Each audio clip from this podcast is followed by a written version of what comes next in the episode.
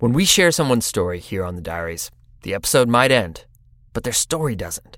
So many of the people we've talked to, they've gone on to do incredible things. They have epic adventures and make significant impacts in our community. Over on Diaries Plus, we're catching up with some of our former guests to see what they've been up to. I recently sat down with Connor Ryan, a Lakota professional skier from our Sacred Slopes episode who's been knocking out groundbreaking projects ever since the episode aired. It's really incredible. We had a great discussion about the impacts he's made, what keeps his fire burning, and taking ski lessons as a pro skier. Here's a snippet of the conversation. All the source of joy that I use to fill my cup to be out in the world doing positive things comes from my relationship to the outdoors. And so I really focused on like, wow, like there's so much power if I can give one person the relationship to the outdoors that, that I have through skiing. And maybe that will have as profound of an effect on them as it's had on me. To listen to the full episode, use the link in the show notes to subscribe to Diaries Plus today. Yeah, you get more shows, but you also have a peace of mind of powering what's out there right now, keeping us moving forward, keeping this community together. So thank you for everyone who supported and everyone who's going to support. We appreciate it.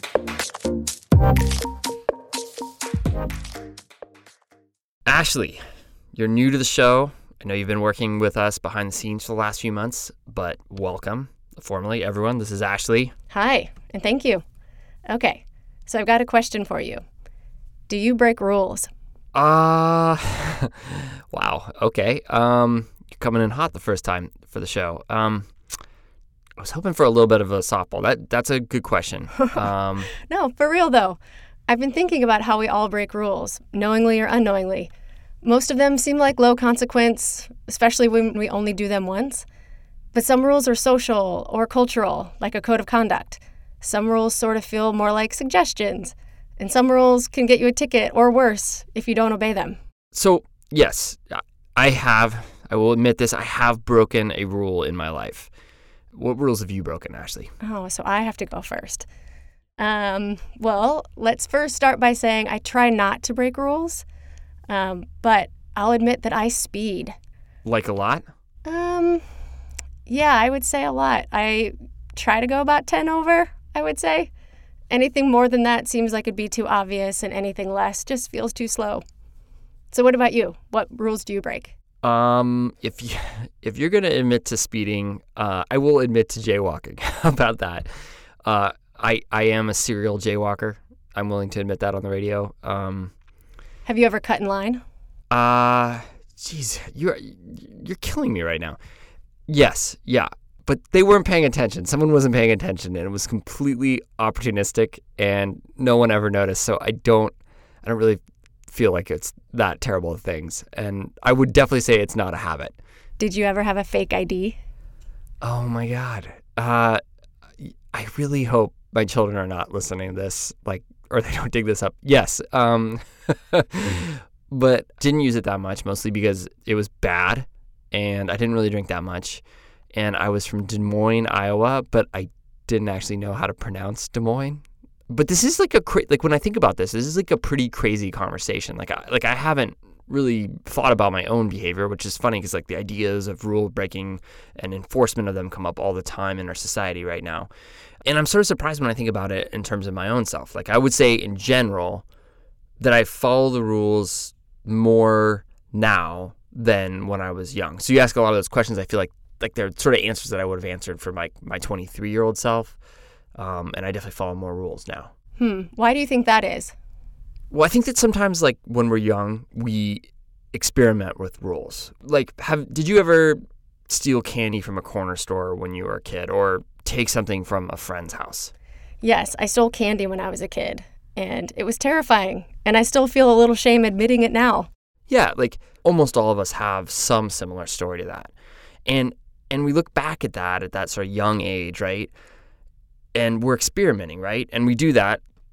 We do it because we, we need to understand what happens when no one is looking. When someone who is in charge is not looking, someone who could get you in trouble or look down on you or reprimand you, it's important to understand how that makes you feel when you, you know, bend, step over, or break the rules. Like, it does it create a thrill? Do you feel guilt? And I think through that, we begin to understand what our tolerance level is. And that experimentation is key to our development, like on a personal level and on a societal level. Today, Ashley, you have a story about what happens when there are no rules, or at least there's no one there to enforce them. A story about a beloved park caught between one of the world's biggest population centers and a government shutdown. In the middle of it all, a climber who became the voice of reason, a real life Lorax. I'm Fitz Cahall. And I'm Ashley Langholtz. You are listening to the Dirtbag Diaries.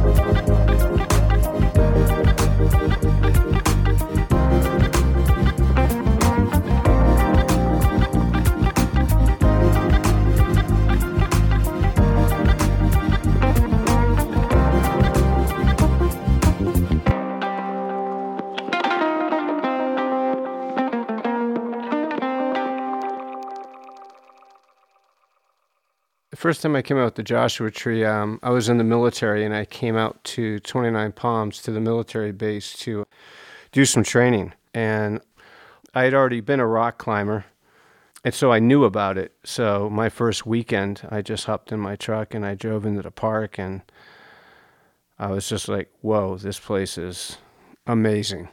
When Rand Abbott first visited Joshua Tree in the 80s, it was a national monument, not a national park and like many, he was swept away. It's the meeting grounds of the Mojave and Colorado deserts, a landscape filled with unique plants, wildlife, granite monoliths, sand dunes, and of course, the Joshua tree, the twisted, prickly tree that would fit perfectly into a Dr. Seuss book. Rand spent his free time climbing, hiking, camping, and watching wildlife. The park became his oasis. Rand's path eventually led him overseas. Yet eight years later, he found himself back in Joshua Tree.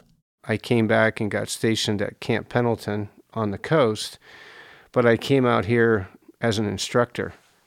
And I would go into the park and climb and just unplug and spend time in, in the park and in the community. And at that time, I was going through some stuff with my career in the military and with some injuries that I had, and just adjusting to my understanding of what I was doing in the military, I guess you would say.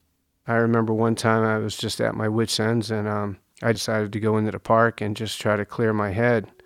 I drove in and hiked out in the middle of nowhere and I just laid down and I looked up and I saw the Milky Way and it was like I could reach up and touch it.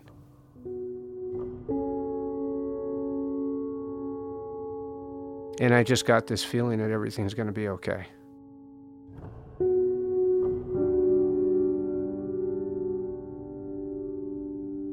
Two years later, Rand left the military.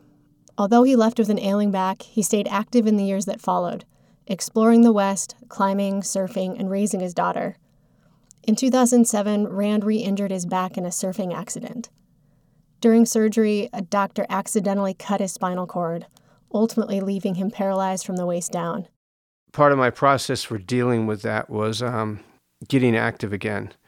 I bought this van and made it four wheel drive and got it all set up to camp and travel. And I took off and I traveled all over the western United States. But I kept coming back to Joshua Tree. One for the climbing, two for the energy.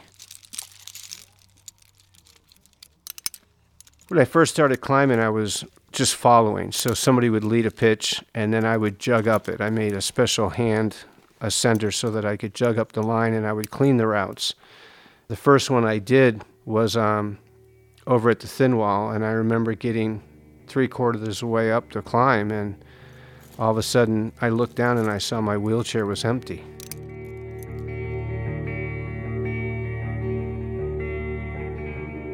I was free. I was free of my wheelchair. The rock didn't care that I was paralyzed. The people that I was climbing with didn't care that I was paralyzed. And it just opened my mind to going, it doesn't matter that my legs don't work. I can do whatever I want to do whenever I want to do it. I just got to figure out how to do it. And Joshua Tree was the place that that happened. The community of Joshua Tree accepted me not as a disabled person, but just as a human being. So I finally decided to move out here. When Rand moved to the town of Joshua Tree in 2014, the national park basically became his backyard. He doesn't have a TV because he'd rather watch the sunrise, or the sunset, or the wildlife. He climbs in the park during the week and leaves the routes for the visitors on the weekends. Being here gives me the opportunity to play around. I mean, there's some climbs that I just do laps on all the time. Indian Cove's five minutes from my house, and I go out down there and I get on right V crack or V crack, and I just I'll do laps all day long on it. I look in my backyard and there's Joshua Tree National Park, and uh, it's amazing out here. On December 22, 2018, parts of the U.S. federal government shut down after Congress missed a deadline to reach a budget agreement. The primary point of contention was a proposed wall along the U.S. Mexico border. Hundreds of thousands of federal employees were either furloughed or began to work without pay. The U.S. Department of Interior, which funds the National Park Service, was one of the agencies affected. The shutdown left Joshua Tree and many other national parks open, yet largely unmonitored. Joshua Tree is a three hour drive from 23 million people, and late December falls right in the middle of its peak visitation. On Saturday, December 22nd, the park had two law enforcement officers on duty, two officers for over 1,200 square miles. There's no one smiling at the entrance booth, no one making a young visitor a junior ranger, also, no one stocking restrooms with toilet paper, and no one taking out the trash. Rand knew it would be busy, and he knew the impact crowds have on the park, even when it's fully staffed. So he decided to get to work. Living in the park and going in the park all the time, I see the normal damage that happens trash and out of bound camping and out of bound fires, people taking their dogs where they're not supposed to be leading up to the 22nd of December, I started hearing chatter of, hey, parks are going to shut down. Joshua Tree is going to stay open. People started talking about, hey, this is going to be great. Let's go to Joshua Tree. Christmas and New Year's is one of the busiest times in the park. You have anywhere between 400,000 to 700,000 people coming to the park in a two and a half week time span. That's a lot of people. All of a sudden, the word went out hey, free camping, Joshua Tree, let's go. I've got people that are driving in from Utah. I've got families that have planned family holiday vacations to come to Joshua Tree and see what I think is so magnificent. I want them to have a good experience. So I got up that morning and I went down to the local Stater Brothers and I, I think I bought like 150 rolls of toilet paper. I bought two gallons of bleach. I bought two gallons of Pine Sol. Bought a bunch of cleaning rags and some spray bottles and I went in through the 29 Palms entrance. And the first place I stopped was Live Oak. Live Oak is day use only. And I pulled in there and people were camping and people were off roaded. And uh, I was just like, whoa. On day one, Rand started cleaning. He sprayed down the bathrooms and stocked them with toilet paper. He emptied trash cans and packed his van with garbage bags. As he drove through the park, he also talked with visitors that he saw breaking the park's rules, many of which Rand believes didn't know they were doing anything wrong.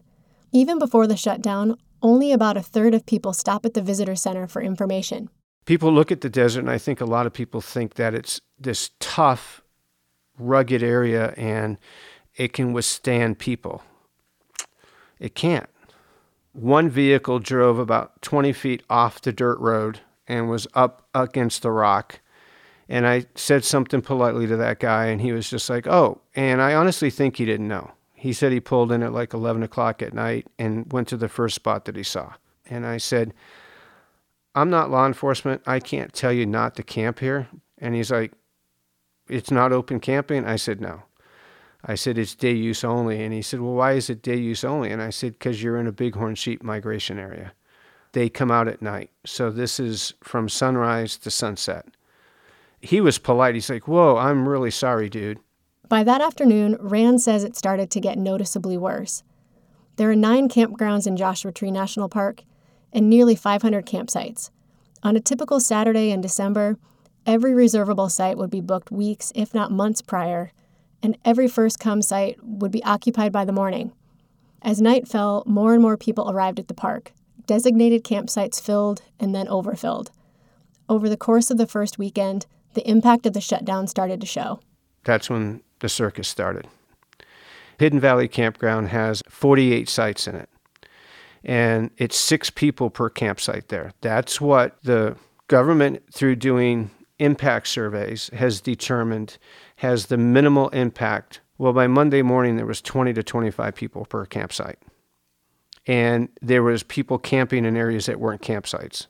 It had become a free-for-all and the trash was horrendous. I went in there on Monday morning and I drove through Hidden Valley and there was beer cans all over the place and there was cigarette butts all over the place.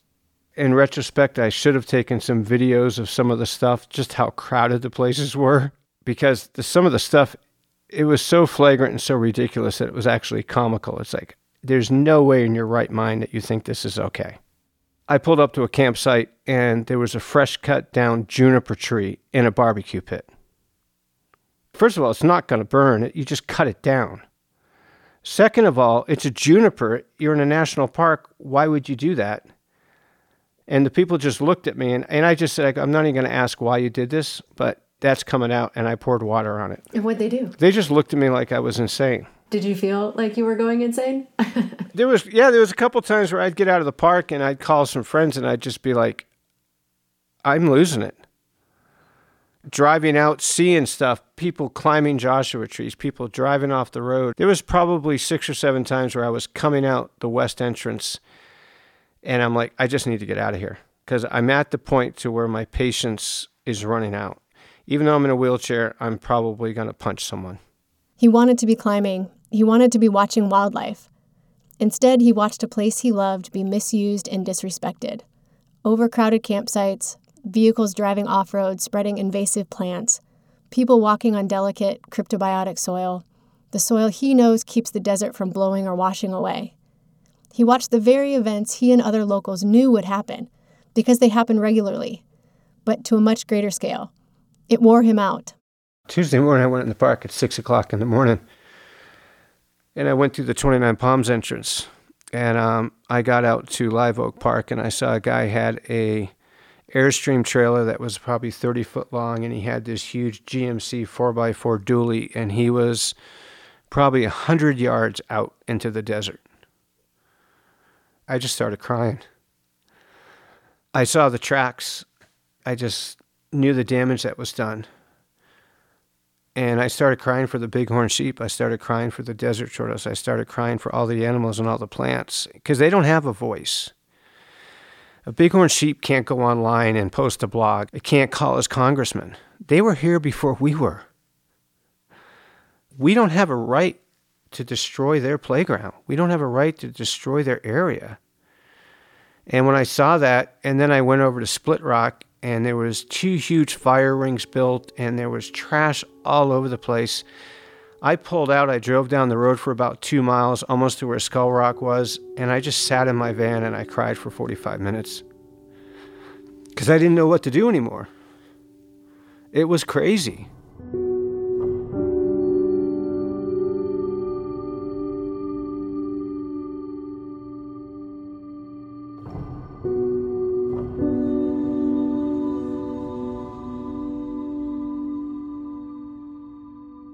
Just a few days, the toll of the shutdown was evident. And although Rand didn't know it at the time, he was only four days into a 35 day shutdown. More after the break. Support for the diaries comes from Ketone IQ. As I've been getting more and more into longer runs and bike rides, I found myself fighting with my mind. As the miles extend, I feel like my reactions get slower and I make more mistakes, like tripping or falling, or just kind of feeling slightly out of sync descending on the bike. On those big days, I've been using Ketone IQ to help my brain keep fueled and sharp. I want to have fun, not bonk. Here's the science ketones already exist in your body. When you push up against your boundaries, your body begins to convert stored fat into ketones, which your brain prefers consuming. With Ketone IQ, I feed my brain so my muscles can use the glucose I get from whatever else I eat on the trail. Riders of the Tour de France have been taking the same approach. I am definitely not as fast, but I can apply the same thinking. Give it a try. You save 30% off your first subscription order at ketone.com backslash dirtbag diaries. Once again, that's ketone.com backslash dirtbag diaries. The link is in the show notes. Please check it out. After a momentary break at Skull Rock, Rand turned around and went back to work. I have a philosophy in life that there's two sides to every coin. If something happens, you flip the coin, you try to make it a good thing. So I'm wheeling around Hidden Valley and I'm picking up trash. I'm going in the campsites, I'm picking up beer bottles, I'm picking up whiskey bottles, I'm picking up toilet paper. And at first, people are like, hey, what are you doing? And I'm like, oh, I'm just cleaning up.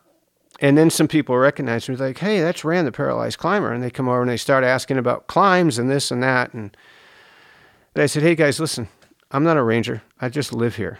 But um, there's only supposed to be eight people per campsite maximum here. And I go, you got like 18 people here. They're like, yeah. I'm like, do me a favor, just clean up. It's going to get destroyed. And I'm cleaning them. I said, you guys have to work with me if you could. And then all of a sudden they're like, do you have extra cleaning gear? And I'm like, yeah. So I gave them some cleaning gear, gave them trash bags.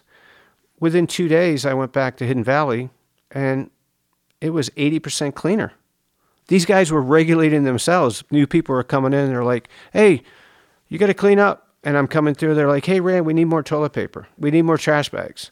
Just because the law enforcement isn't here, just because somebody's not in a pair of green pants and a tan shirt and says National Park Service on it, doesn't mean it's a free for all if we want to continue to climb here, and if we want to have our kids climb here, and we want to have our kids come out and see the Milky Way and see a bighorn sheep, then we need to realize that we're the guest here. We're not the true residents of the park. The true residents are the bighorn sheep, the desert tortoise, the roadrunners, the mountain lions, all the different lizards that are there. Those are the true residents. The local community also stepped up during the shutdown. The guide services organized volunteers and allowed people to drop off donations. Local businesses donated supplies. As word spread about the park being understaffed, people from LA and all over the western US and even New York were showing up in Joshua Tree to help clean. The truth was, people cared. That's a huge message that we can send to the politicians we don't have to tell them that this is their problem and they need to fix it. Actions speak louder than words. It's like, okay, we lay a puzzle down and it's like everybody takes one piece. If we all just do our one little piece of that puzzle, we can collectively make a beautiful picture. And we can preserve a beautiful picture. I realized that that came to life during the shutdown there was a lot of arguing, there was a lot of blame. People didn't want the park closed, people wanted it closed, businesses didn't want it closed because they didn't want to lose money. I understand that. But we have to find a balance. The park staff wasn't sitting back either. They adapted to the changing conditions. Over time, more staff were brought back. Campgrounds and other areas were closed. The park was even set to close on January 10th, but they received last minute approval to use entrance fees to support staffing necessary to keep it open. After the shutdown ended, the park reported 24 miles of off road damage and 59 incidents of vandalism, ranging from graffiti to cut locks to cut down trees. The park also reported that some visitors had unknowingly packed out historic artifacts thinking they were trash and clean graffiti with harmful chemicals. The park has developed a contingency plan for future shutdowns. Despite the damage done, Rand says some good did come from the shutdown. I think the shutdown brought awareness to everyday issues that happen in the park. It also brought awareness to how busy the park is. And it also brought awareness to how little funding there is for the parks. Last year, after the shutdown, people came out to Boulder. They went to this pretty famous bouldering site. Weather was warming up. Guy throws down his bouldering pad, gets down to put on his shoes so he can boulder looks underneath the rock, and there's a desert tortoise. I think there was three people there to Boulder. Two of them stayed. One got in his car, drove to cell phone reception, got a hold of a park ranger, came out, showed him exactly where it was so that they could close the area down for the migration. Why did the person do it? Because he heard something about that during the shutdown on the news. That's amazing to me.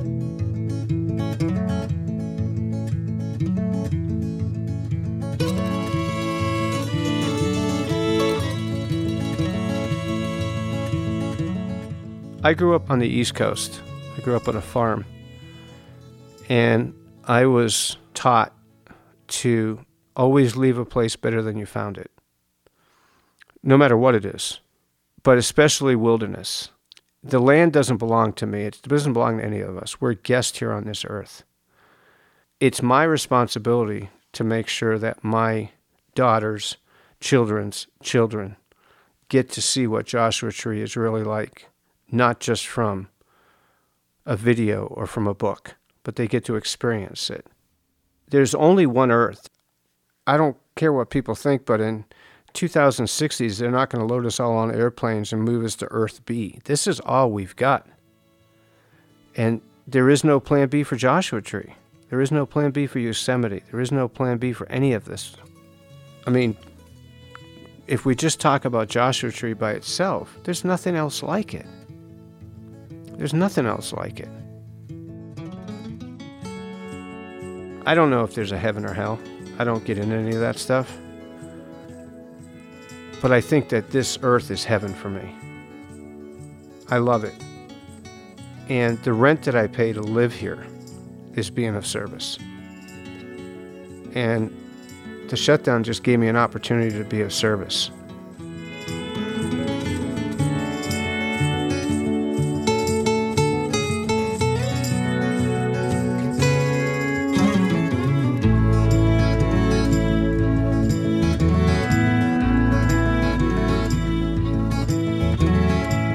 Thank you, Rand, for sharing your story. Rand continues to be active in the park, climbing and picking up micro trash.